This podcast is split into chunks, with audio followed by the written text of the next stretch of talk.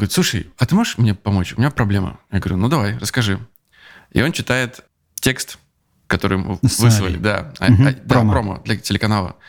И текстом следующий. Он в костюме персонажа выходит, говорит, привет, я Евгений Ткачук, играю в этом сезоне персонажа, Васю, и все будет в этом сезоне по моим правилам. Смотрите там на премьер. Я говорю, ну, ну да, все вроде звучит логично. Он говорит, а почему я говорю, что я Ткачук? Я говорю, ну ты же Женя Ткачук. А почему я в костюме Вася? Я же должен, должен тогда, наверное, говорить, что я Вася. А если я Женя Ткачук, то я же, наверное, должен быть в костюме Женя Ткачука. Непонятно. И, наверное, не все было по моим правилам.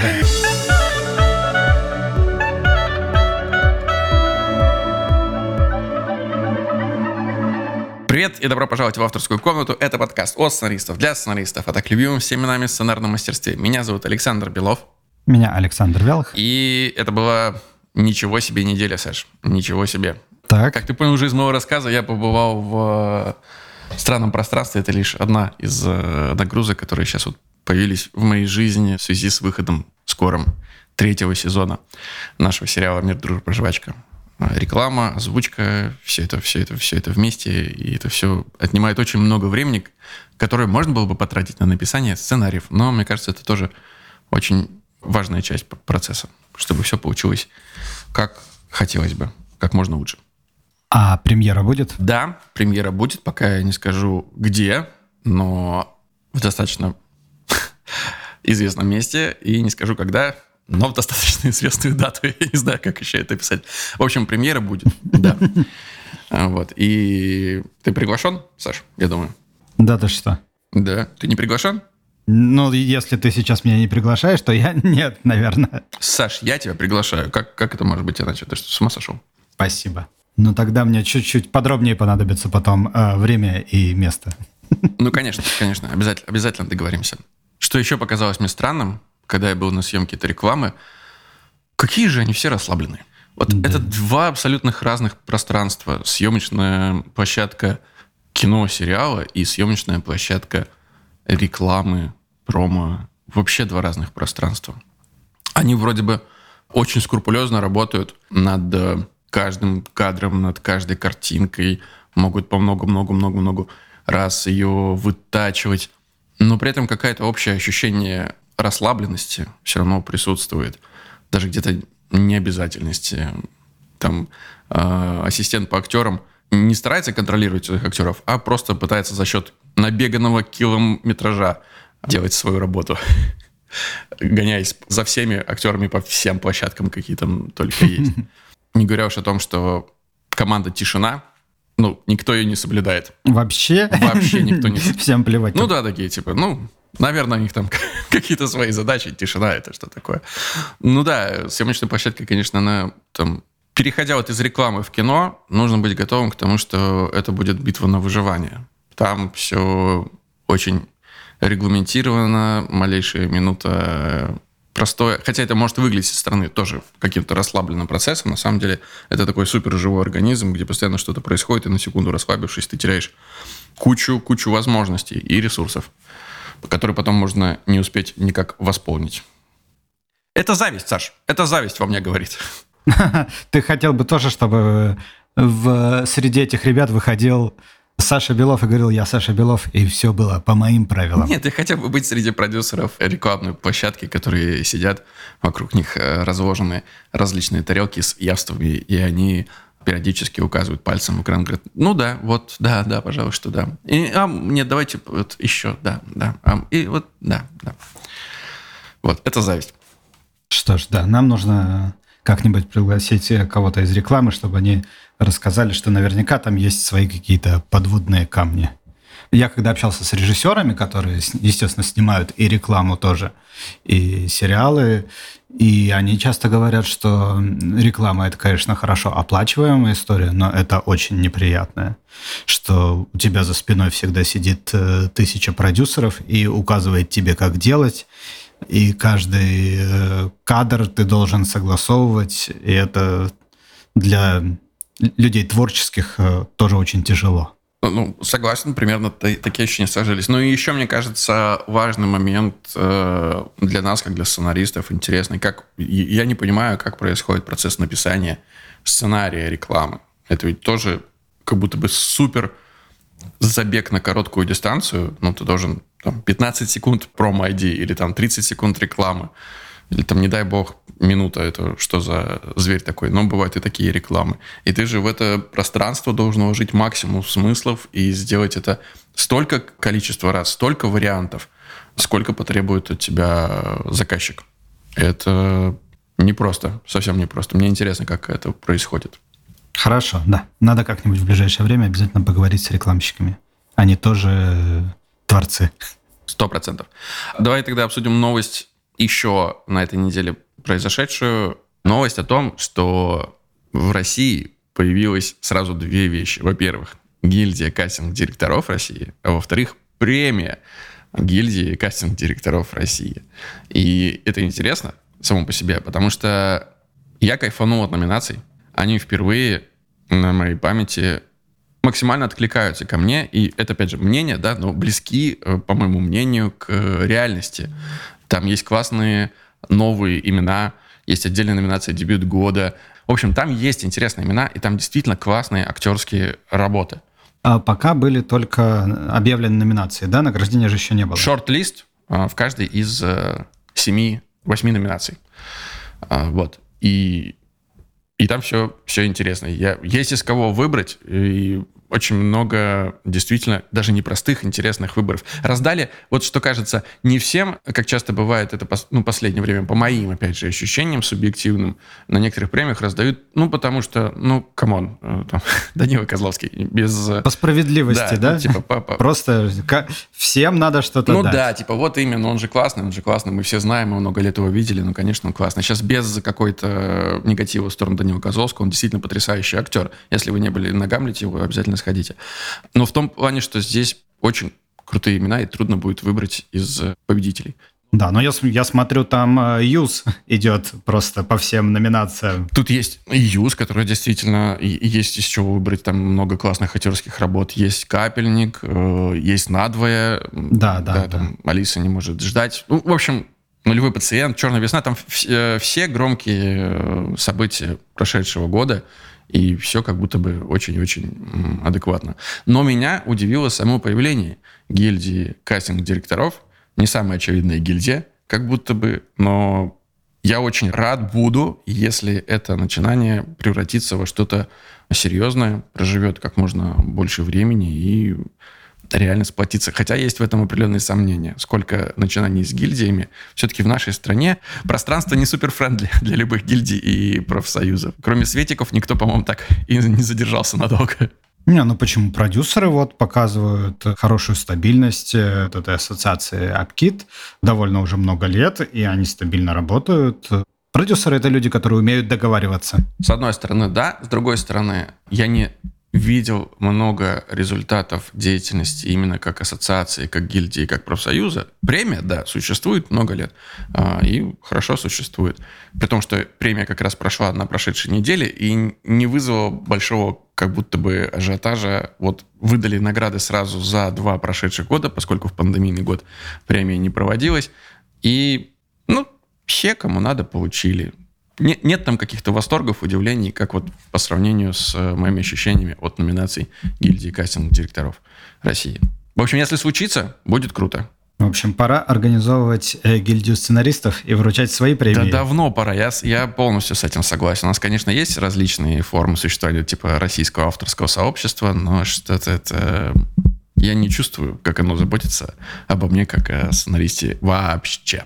Ладно, Перейдем к основному топику да. нашего сегодняшнего обсуждения. У меня кружка заваренного пуэра и 15 распечатанных страниц лежат рядом э, перед глазами. А это значит, что мы снова возвращаемся к нашей рубрике «Первые пять страниц».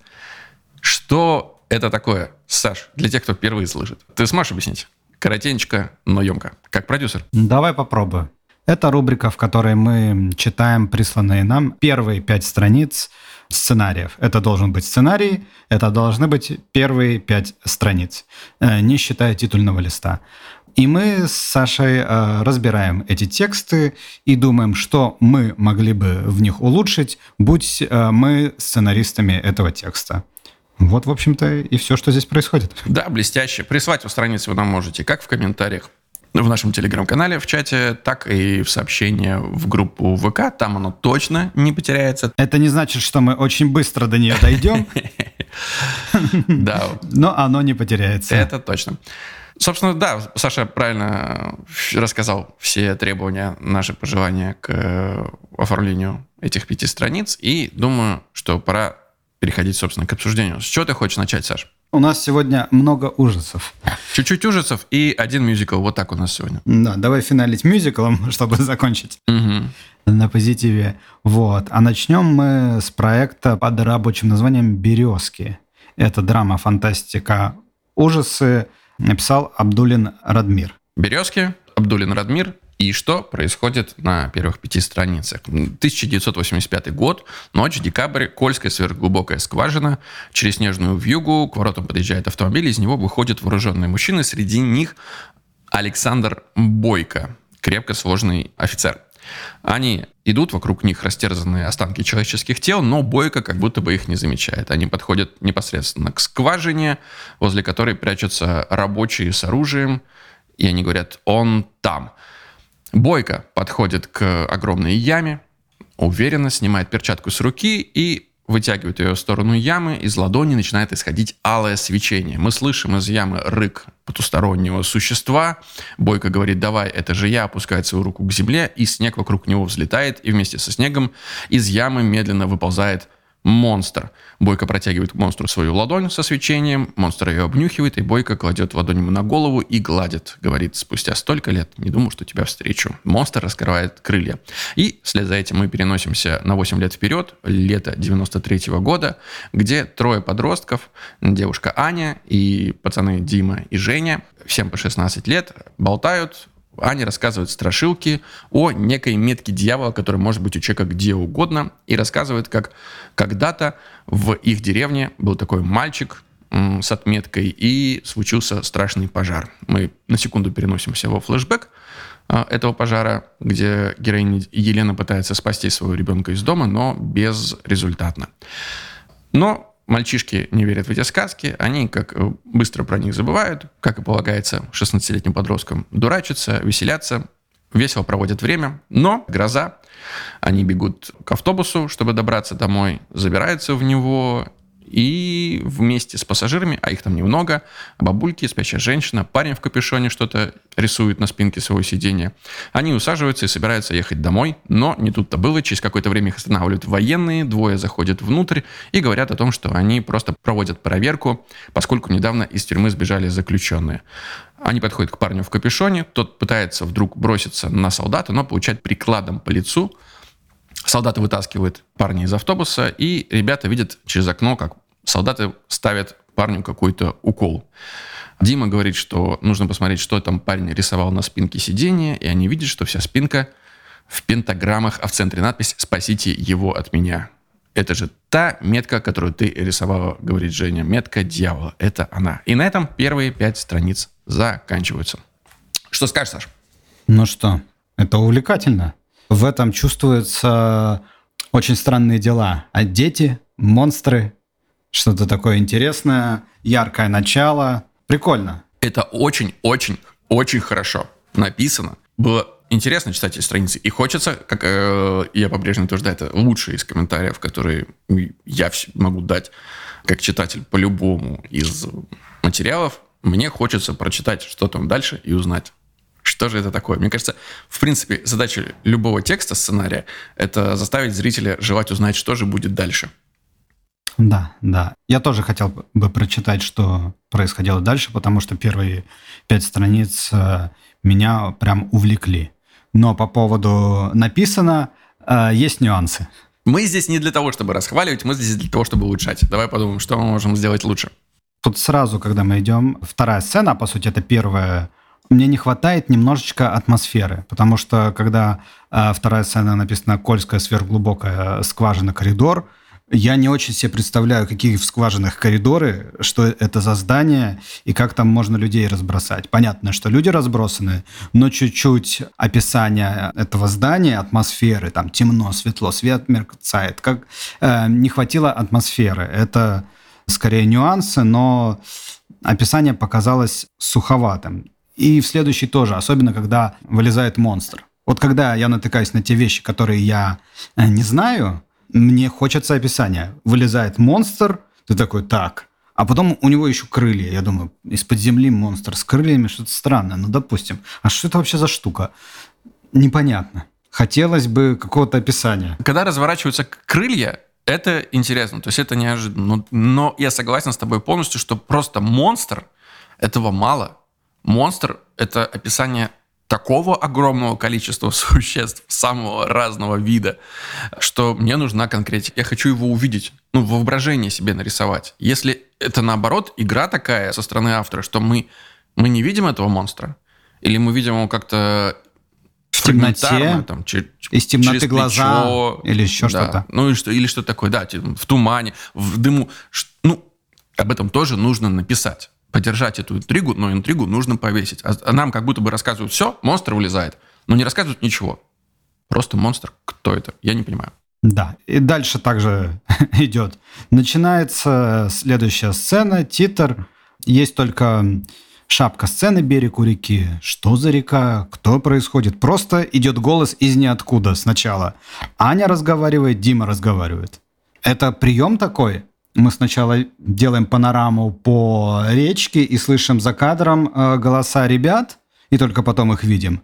Но вроде бы нет, тогда нужно писать, что это голоса за кадром. То есть начинаются голоса персонажей, и они уже что-то обсуждают, но описания их нет. Что они делают, непонятно. Мы можем об этом только догадываться. Чуть позже возникают, не понимаю, по какому принципу вкинуты эти описания. Сначала девочка Аня, потом еще проходит какое-то э, время появляется описание Жени, и только потом Димы, хотя Дима сказал вторую реплику в предыдущей сцене. Да, здесь немножко сбивает с толку вся четвертая сцена, она неправильно, вот я могу здесь сказать абсолютно точно, она неправильно оформлена с точки зрения сценария, который нам известен как американка. Да, в принципе, с точки зрения любого сценария она оформлена неправильно. Если мы слышим голоса, ну, описание дается после двух реплик. Но мы же все это время, а это секунд 20. На что-то смотрим. На что? На темный экран? Тогда нужно писать темный экран, закадровые голоса. Если мы увидим какую-то природу, природа. Если эти голоса происходят еще на фоне предыдущей сцены, да, понимаешь, ну то есть Бойко гладит монстра, и в, на этом фоне начинает звучать закадровый голос Ани. Тогда его нужно переносить в ту сцену, чтобы он переходил сюда. Вы все время, как сценарист, должны думать картинкой. Если идет голос, мы что-то видим в это время. Неважно, даже если это черный экран, его все равно нужно прописать кинотекстом.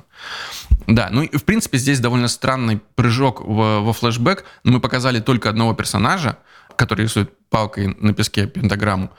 И потом тут же прыгаем во флешбэк, к которому у меня тоже есть определенный вопрос. О, это да. Мы посвятили этому целый выпуск, и сейчас можем кратко, наверное, сказать то же самое. Давай, Саш, гвозди. Нам перед э, флешбеком говорят, и случился пожар, мы прыгаем во флешбек, и там пожар. Удивительно.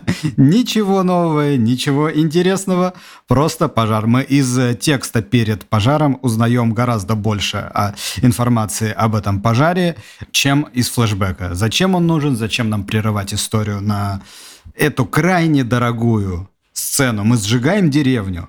Это офигеть как дорого. Ради чего? Я не понимаю. Ради двух секунд. И у меня есть претензия к этому флешбеку еще гораздо более фундаментальная. Я в этот момент перестаю верить в происходящее и перестаю верить автору, что он понимает, как живут люди. И это сильно может откинуть меня от текста, от привязки к нему. Потому что что происходит? Елена, а мы так понимаем, что это мать мальчика, от которого, из дома которого начался пожар, того самого мальчика с меткой дьявола, подбегает к дому, который горит сильнее всех. И ее останавливает мужчина. И мужчина говорит, дом вспыхнул, он не тушится, его уже не спасти. Что делает мать? Она вырывается, падает на колени и начинает плакать. Что де... Я поверю в это, что настоящая мать будет так делать. Всю правду, которую ей сказали, ей мужчина сказал, его уже не спасти. И ты остановишься? И ты как... Вот, Саш, ты родитель. Ты не попытаешься ничего сделать, ты упадешь ну, на колени. Ну, там приемный ребенок. Но он не, так, не такой любимый. Но это, не, вот здесь это, С меткой извините меня, очень, дьявола. очень... Да еще да, это как бы, может, не особо радостно было.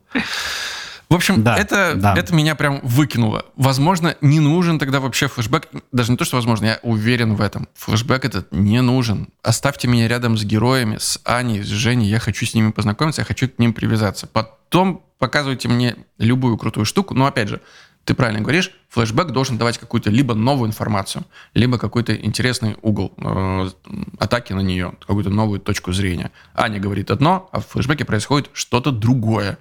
Какая-то другая картина нам вырисовывается. И тогда это будет интересно. Иначе это просто прием показывай, не рассказывай, но сделанный абсолютно в, в лоб и не имеющий никакого положительного эффекта. Не улучшающий эту историю. Вот. Ну а что дальше? Дальше начинается дождь, они забегают в автобус, тут, в принципе, все классно-классно. Неожиданный поворот с чуваком э, э, интригует. Дальше у меня никаких вопросов нет, на самом деле. У меня есть только, опять же, тот же самый примерно комментарий ближе к самому финалу. Сцена с солдатами интересная, держит наше внимание, но что происходит на самой последней странице, когда солдаты уже непосредственно вытаскивают парня в капюшоне и ставят ему укол? Дима говорит, я видел, он как будто что-то рисовал там. Давайте посмотрим. И они идут и смотрят. Это очень ленивое писательство, на мой взгляд. В жизни, скорее всего, бы так не было. Скорее всего, ребята рефлексировали бы по поводу увиденного, произошедшего. Ну, то есть попытайтесь поставить себя как автор на место ребят. Только что солдаты вытащили. Еще можно в этих же диалогах обозначить их отношения между друг другом. Как Женя, Дима и Аня, а прошло уже, между прочим, 4-5 страниц вместе с ними, как они относятся друг к другу. Кто кому друг, кто кому любовный интерес, что между ними происходит, какая между ними динамика.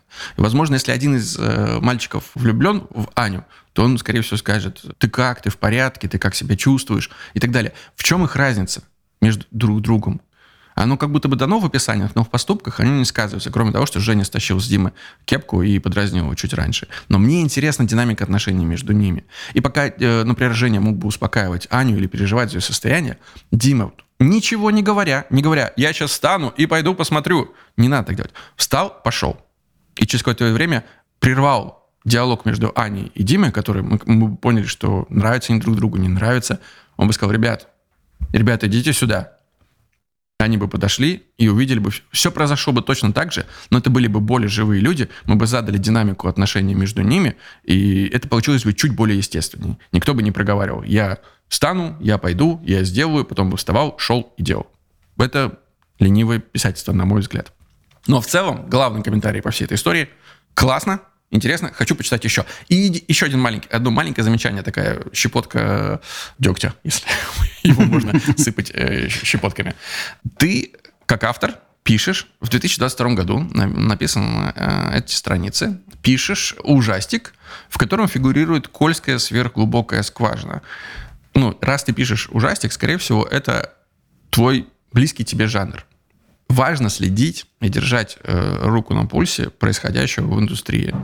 И, например, знать о том, что в России есть фильм «Кольская сверхглубокая скважина». Конечно, можно спорить о его качестве, как он сделан. Там довольно слабый, на мой взгляд, сценарий, но там очень классные визуальные эффекты, там невероятно построенная машина, механические чудовища — это просто гениальная штука. Я смотрел фильм, и я кайфовал. Это отсылает к нечто Джона Карпентера. Вот, вот это, знаешь, ощущение правдивости ужаса. Не графика, а физическое. Ты понимаешь, что оно настоящее абсолютно. Очень классно сделано. Наши отечественные ребята над этим машиной работали, и меня сильно впечатлило.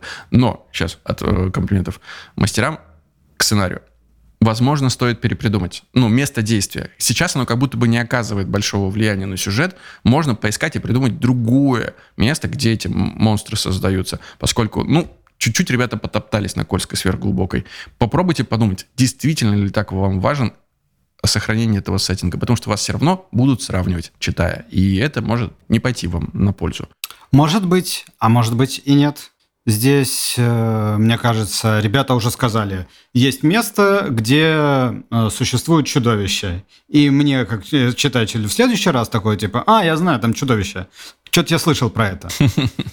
То есть, знаешь, как э, э, есть какие-то классические места с чудовищами, вот можно постепенно создавать свой миф э, какой-то про это место. Потому что если начать рассказывать новое про какой-то там, не знаю, провал или пещеру или еще что-нибудь, придется заново людям рассказывать. Это как, знаешь, выходить на новый рынок. Э, если ты выходишь на уже существующий рынок, тебе не надо людям рассказывать, что это такое и зачем. Ты просто должен сделать товар лучше. Это тоже стратегия. Хорошо. Другой вариант. Э, аргумент против. Последний для этого обсуждения. Мы здесь завязнем. Очень странные дела. Если ты знаешь историю создания, изначально назывался этот проект «Монтек», и планировалось, что все это будет происходить на восточном побережье Америки, в месте, которое так и известно, Монтек. И это место связано с большим количеством слухов. Ходят слухи, что там есть секретная база военная, там находили в свое время выброшенное тело какого-то странного потустороннего существа, которое впоследствии, как кажется, оказалось мертвым енотом, но это не важно. Это место, вокруг которого есть атмосфера слухов, тайн и всего прочего. И изначально очень странные дела писались про это место, Монтак. Но потом ребята совершенно спокойно от этого места отказались, перенесли события вообще в центр Соединенных Штатов Америки и выдумали свой город, свою какую-то базу, э, научную лабораторию, и вообще не испытали по этому поводу никаких переживаний. Они отказались от э, связки с э, реальным местом и создали свой супер устойчивый миф. Вот. Можно и так. Так тоже можно. Так тоже работает. Никто не спорит. В общем, Радмир, спасибо большое за присланные страницы. Березки. Несмотря на то, что это рабочее название, и оно довольно странное, но э, интригует на фоне всего, всех происходящих событий. Березки классные. Спасибо тебе большое, что ты нам их прислал. А мы пойдем дальше. Да. Следующий ужастик наш «Желание дышать». Константин Кушнарук прислал. Это ужасы, триллер-драма. Что здесь э, происходит? Все начинается с того, что мы видим э, лес, по которому идут э, Андрей и Лена. Они, значит, с трудом пробираются по этому лесу, форсируют э, небольшую каменную речку, э, в которой Лена спотыкается и там чуть не тонет, но Андрей ее вытаскивает. Все это происходит молча. Они идут, э, там буквально пару слов перекинувшись, э, проходят дальше, разбивают э, лагерь, и тут мы начинаем постепенно узнавать их историю. Они общаются явно через силу, им тяжело, они что-то явно пережили. Они разбивают лагерь и говорят о том, что это задание от э, психолога, что им нужно пойти в это путешествие, чтобы с чем-то справиться. Андрей думает о том, не вернуться ли ему на службу. Мы пока не понимаем, на какую Лена, не вернуться ли к детям. Но она не может к ним вернуться, что-то произошло, она не может э, видеть детей. Дальше они ложатся спать. Мы тут понимаем, что на самом деле они, видимо, потеряли дочь. Потому что Лена смотрит на фотографию какой-то девочки-подростка, она явно переживает.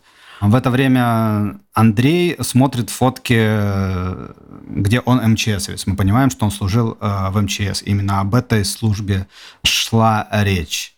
Пока они спят, ночью кто-то ходит вокруг палатки. Мы не видим, кто. Э, ребята просыпаются, слышат шорохи, но никого не видят. Утро, они оба проснулись и приводят себя в порядке. И тут из зарослей появляется маленькая девочка, э, грязная, оборванная. Э, Лена в ужасе, ты кто, что случилось? Девочка молча показывает э, в лес, мол, иди за мной. На этом пять страниц заканчиваются. Прям вот ровненько на клиффхенгере. Смотри, как красиво. Я не знаю, подгоняли, не подгоняли специально под пять страниц, но выглядит прям вот как тизер. Если это сделано, то это сделано рукой мастера. Очень хорошо. Ну что, э, слушай, мои ощущения, схожи с предыдущей историей. И мне интересно, что будет дальше. И это классно написано. Мне нравится, что со временем, э, как мы читаем страницы, уровень мастерства их написания повышается. Там, да, 4 года назад мы там пытались выбрать э, что-то, что можно обсудить и... Что хотя бы не, оформлено по-человечески. Да, не ругаться сильно по этому поводу. А сейчас ты смотришь и думаешь, блин, ну все уже, по идее, хорошо. Теперь можно подумать, как это еще приподнять, как это еще левелапнуть. И это классное ощущение. Мне кажется, что индустрия растет, и мы э, растем вместе с ней. Это очень здорово. Но, опять же, мы здесь не для того, чтобы расхваливать. Поэтому есть ощущение, вот особенно на моменте их диалога друг с другом, легкой вторичности. Вот у меня возникло. На четвертой реплике, а они короткие здесь, что, кстати, очень хорошо. Не, не огромные табуны текста, а прости, что молчу, спасибо, что хотел помочь у реки, все нормально, я понимаю, просто опять нахлынул. То есть они короткие, как живые люди разговаривают. Да, и потом фразе, постепенно разгоняются. Лена, Лена, нам нельзя думать об этом постоянно, я уже все знал. Я знал, что они потеряли ребенка, я не знал только его пол, я, я не знал, что их все опасался терапевт, но они идут сюда явно для того, чтобы провести время вместе. Ну, как бы все, все мне уже знакомо, и здесь нет какого-то нового ощущения, ощущения новизны. За счет чего, я пытаюсь понять, я бы попытался его сюда привнести, возможно, за счет персонажей. Сейчас Андрей и Лена, они в принципе плюс-минус друг на друга похожи. Они разговаривают примерно одинаково и никак не действуют. Поэтому мы не можем увидеть разницу их э, поступков. А все их характеры нам обозначаются через э, разговор или через предысторию. Мы такие, Хочешь вернуться на службу? Угу. Значит, Андрей либо военный, либо э, МЧСник, либо силовик какой-то, да, ну, либо священник, это тоже может быть вариант. Тогда это была, кстати, интересная история. Но мы понимаем, сильный, брутальный, скорее всего, мужчина. Но через поступки это никак не выражается.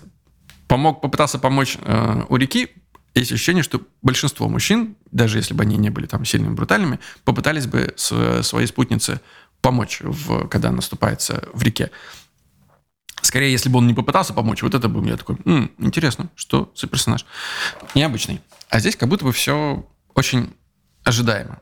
Смотри, мне кажется, вот тут еще важный момент, что э, есть а, третья сцена, где они, значит, э, ставят палатку, разводят костер и так далее в тишине.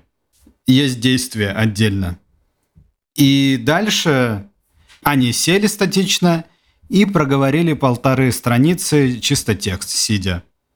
Не лучше ли это совместить? И причем тогда проще будет э, существовать вот именно в этих коротких фразах, которые брошены между делом. Тащит бревно, кидает фразу там вернешься на службу? Пока не думал. Раз. И вот именно этот же темп с короткими фразами, по которым мы чуть-чуть пытаемся достроить ситуацию, был гораздо интереснее и приятнее, чем когда они начали уже здоровыми фразами, типа, ты знаешь, как, как у меня отношение к психологам, нужно попробовать, если... Короче говоря, большие фразы начали разрушать эту идею саму по себе молчаливых людей, переживших проблему.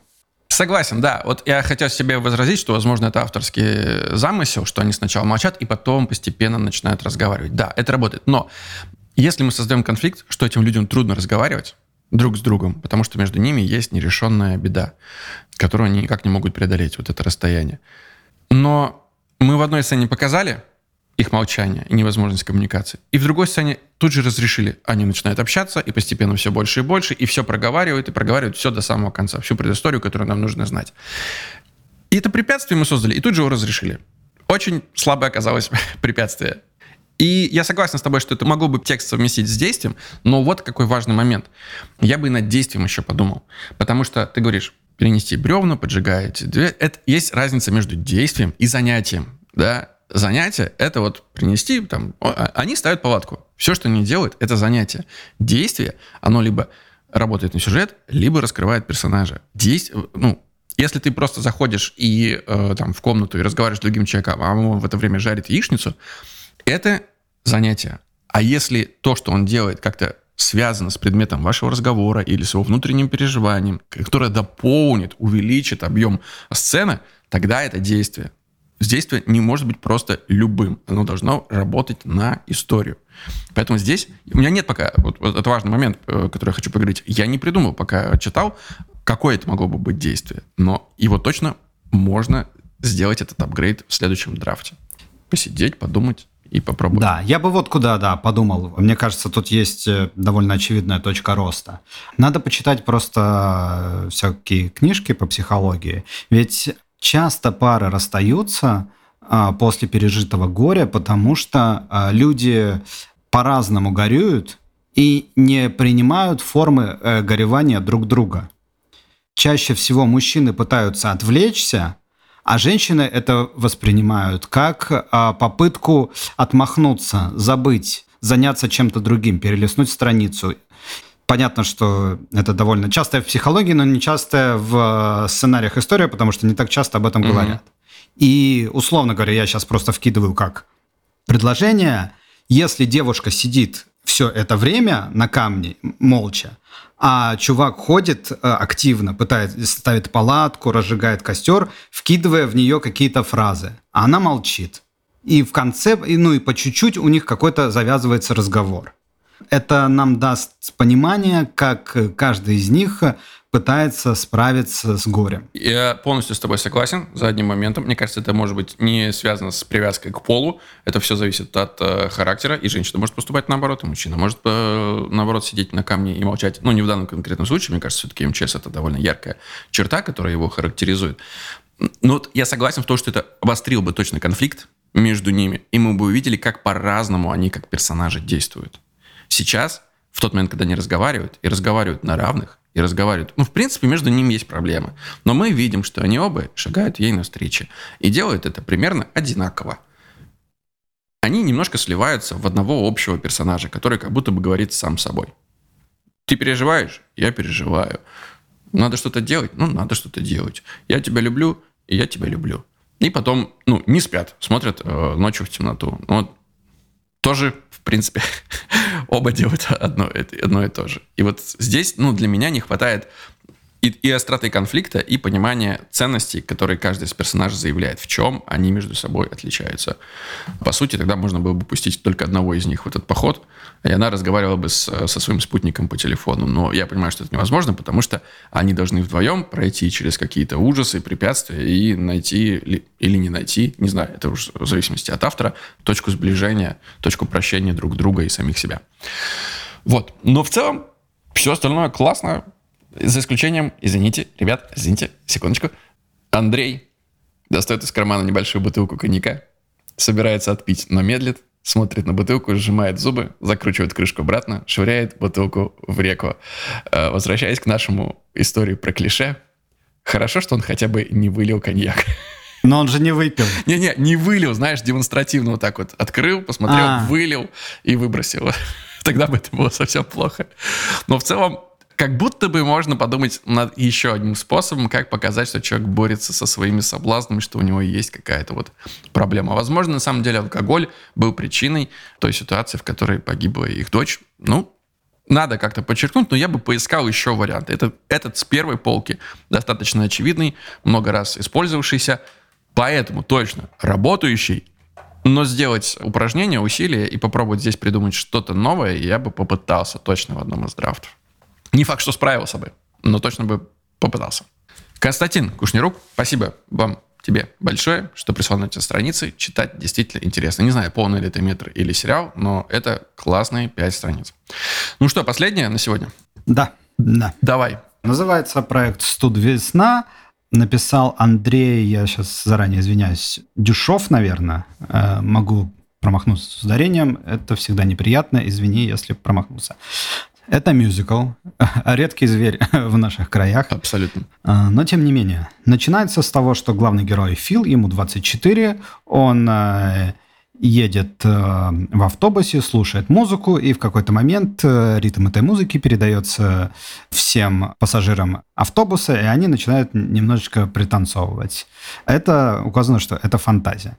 Вот. Дальше он, значит, приезжает и встречает возле университета своего брата Ваню, который младше его, они обсуждают э, то, что Фил хочет поступить э, в этот э, институт. Причем, значит, ему уже 24 и уже середина сентября. Но Фила это не останавливает, он авантюрист. Дальше, значит, он заходит в институт, и тут на него накатывает некоторая паника. Куча голосов, э, э, люди как будто не замечают, толкают его, он э, паникует и бежит куда глаза глядят, хотя охранник сказал, что декан, к которому он собирался, в другом направлении. Значит, включив музыку, дышавшись и попив водички из крана фонтанчика, Фил приходит в себя, ему указывают вновь, где находится декан, и следующая сцена у декана. Фил сидит э, у декана, выясняется история, что он бросил, значит, э, Фил школу, но потом через 6 лет э, вернулся и сдал все экзамены экстерном. Мы видим, что это, видимо, очень умный, но непоследовательный молодой человек. Декан несколько волнуется, такому поведению, но Фил успокаивает. Э, он надеется, что э, юриспруденция, на которую он поступает, станет для него какой-то новой страстью, и, и он, э, значит, никуда не денется. Декан обещает выделить ему куратора. В следующей сцене появляется куратор Глеб, который обещает ему здесь все показать за еду. Вот показывает достаточно формально, здесь кафедра, здесь кафедра, в общем-то и все. Фил интересуется, сложно ли тут учиться, а Глеб отвечает «конечно» и намекает, э, что скоро он не то переведется, не то вылетит, мы не знаем. Тут тоже мастерски заканчивается сцена на фразе «пока да, но вскоре перейду в многоточие». И Глеб поднимает руку вверх и сжимает кулак. Мы не знаем, куда. Вот такая точка. Да, на этом первые пять страниц заканчиваются. И... Ох, ох, ох, Очень классно, что автор взялся за, на мой взгляд, достаточно непростую материю, мюзикл. Я, честно говоря, побоялся бы даже к ней поступиться, потому что есть ощущение, что у мюзикла какие-то супер свои правила, с которыми не каждому автору по силу совладать. Поэтому заход на мюзикл, ну ты, Саша, должен знать. Ты же писал музыкальный фильм. Это определенное испытание в жизни. Да, это не так-то просто. И то, а музыкальный фильм это одно. То есть я пытался написать фильм просто про певицу, в котором была бы музыка, чисто потому, что она певица и она поет. Когда люди начинают танцевать и петь просто так в кадрах, меня это всегда удивляет. И не только меня. Как ты помнишь, когда к нам а, приходил Андрей Золотарев, он нам рассказывал, что лед не промоутировался как э, мюзикл. Потому что, по мнению маркетологов, нормальный российский человек не пойдет на мюзикл, скажем так. Да, есть такое мнение. При этом я мюзиклы горячо люблю. От «Шербургских зонтиков» до «Ла Ленда» это как будто бы один из очень близких мне жанров. Но это точно задача для опытного, э, сильного автора, у которого есть, опять же, сильный музыкальный бэкграунд, ну, то есть я сейчас понятно, что я сравниваю с Дэмином Шазелом, это как будто вершина вообще в мире. Человек, который прямо сейчас и разбирается в музыке, и в рассказывании истории, и поэтому и La La Land, и Вавилон, это и даже Whiplash, который мюзиклом не является, но все равно про музыку, это прям так выглядит пушка. Но мы же должны стремиться к лучшему, поэтому все равно будем себя сравнивать. Я к тому, что зайти на такую попытку, это нужно уже иметь опыт, и уверенность, и знание материала. И есть ощущение, без э, какой-то негативной коннотации к Андрею, автору этого сценария, что Андрея пока этого опыта еще не хватает. И почему я делаю такой вывод? Потому что если вы пишете сценарий давно, вы знаете, что одно из главных правил написания любого сценария в, вот, в классическом э, стиле, в то, что мы называем американкой, это то, что все события происходят в настоящем времени. Идет, делает, садится, встает, выходит. Все понятно.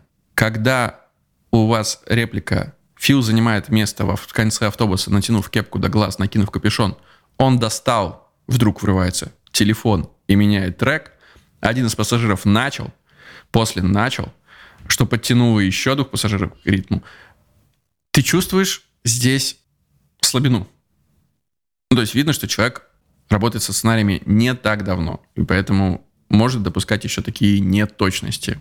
Вот, поэтому есть э, опасения, что, возможно, рано переходить на этом этапе к мюзику. Я думаю, что да, но Давай попытаемся подумать, что здесь можно делать. История пока что развивается довольно линейно, и сразу я, естественно, тоже скажу, что не специалист в мюзиклах.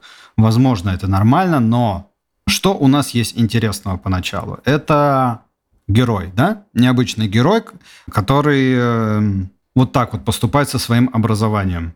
Но он достаточно интересно видит сам мир вокруг себя, то есть фантазия, где все люди вдруг начинают вокруг него танцевать. Мы говорим, окей, это парень с богатым внутренним миром, который видит вещи иначе, чем большинство окружающих его людей. Мир для него часто превращается в его представление о мире, фантазию о нем. Да, и он идет на казалось бы, противоположную и, вероятно, может быть, и скучную, поправь меня, ты должен знать, э, э, на юридический факультет. Ну, простят меня все юристы, очень-очень скучную. Не, я не просто так оттуда свинтил со всех ног.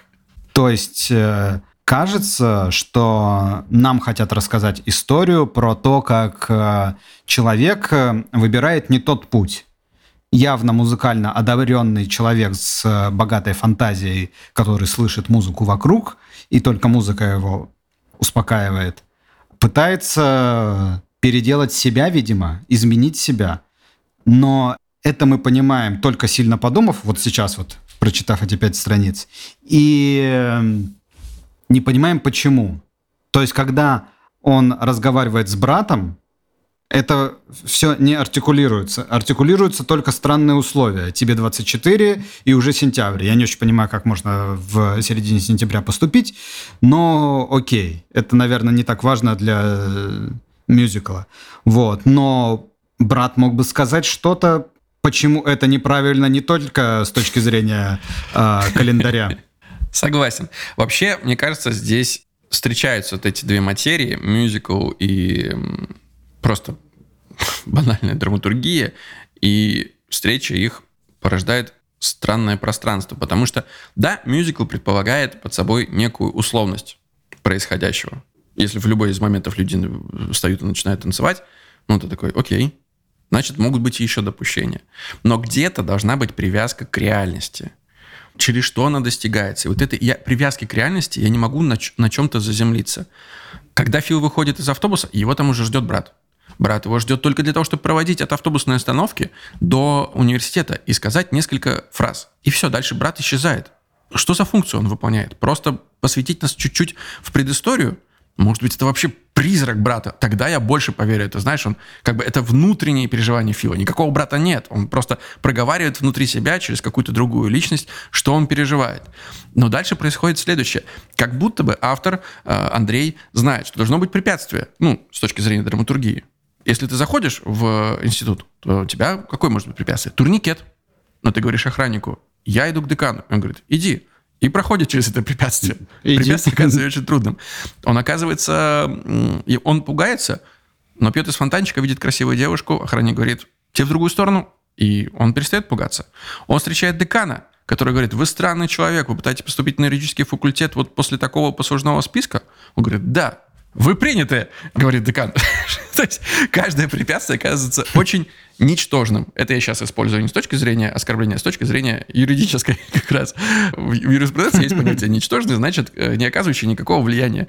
И это происходит, к сожалению, с, со сценарием. То есть все препятствия, они очень формальные. И я не испытываю какого-то эмоционального выплеска, когда герой их преодолевает. Очень, очень ему везет по жизни, этому Филу. Хотелось бы и мне так. Хотелось бы, да, понять основное. Ну, то есть, на самом деле, мне так кажется, что чем проще сюжет, а в мюзикл часто довольно простой сюжет, потому что большая часть его занимает музыка, тем он должен быть э, более драматическим. Потому что у тебя очень мало кубиков, из которых ты будешь собирать. Я тут как-то недавно пересматривал Моану угу. с дочерью. Точнее, я смотрел первый раз. Да ладно, Сань, можешь сказать правду. Без дочери, просто пересматривал Моану. Да, потом пересматривал сам уже. Я понял, что самих сцен и событий там мало. Именно из-за того, что там очень много песен. И они занимают там, наверное, полчаса времени, может и больше. И, соответственно, там апеллируют э, такими понятиями, как смерть, племя вымирает, нужно отправиться в неизвестность, можно потерять друга, можно обрести друга. То есть все это достаточно сильные шаги.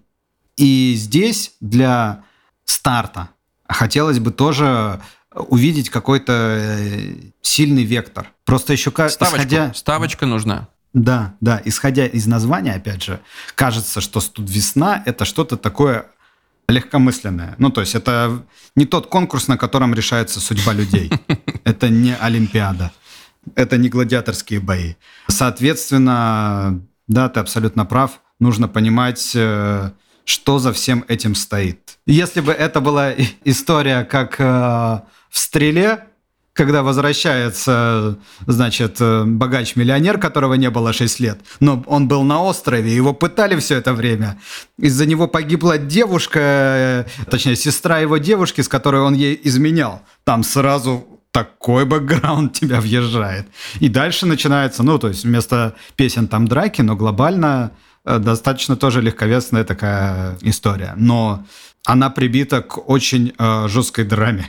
Я согласен. Главная моя проблема прошествия этих пяти страниц, я не понял, о чем история, я не понял, даже не, не могу предположить внутренне, о чем она будет дальше, и я не уверен, что мне интересно узнать это.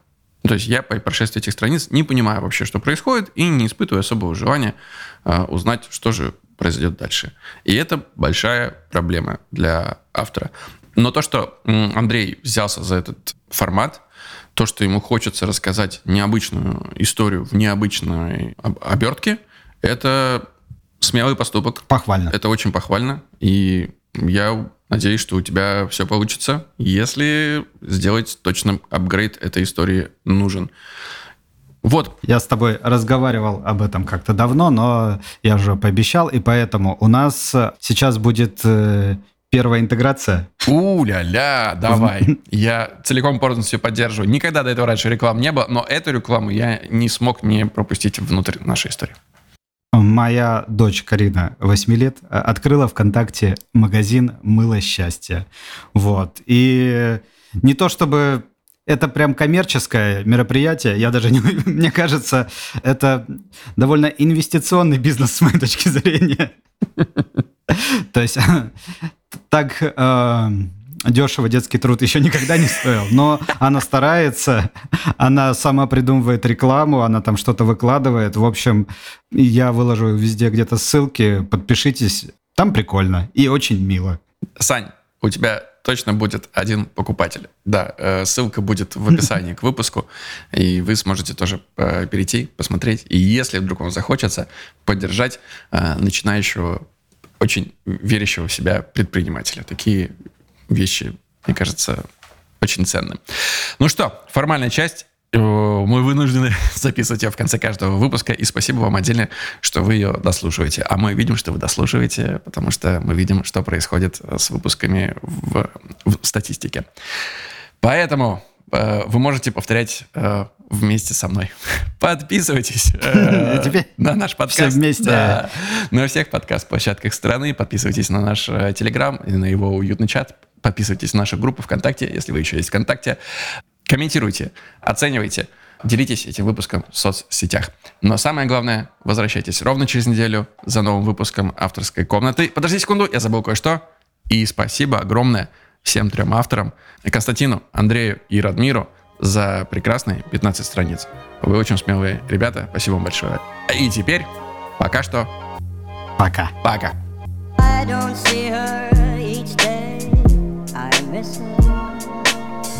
Gee, what a thrill each time I kiss her. Believe me, I've got a case on Nancy with a laughing face. I don't see her each day. I miss her. Gee, what a thrill each time I kiss her. Believe me, I've got a case on Nancy with a laughing face. I don't see her each day. I miss her. Gee, what a thrill each time I kiss her. Believe me, I've got a case on Nancy with a laughing face.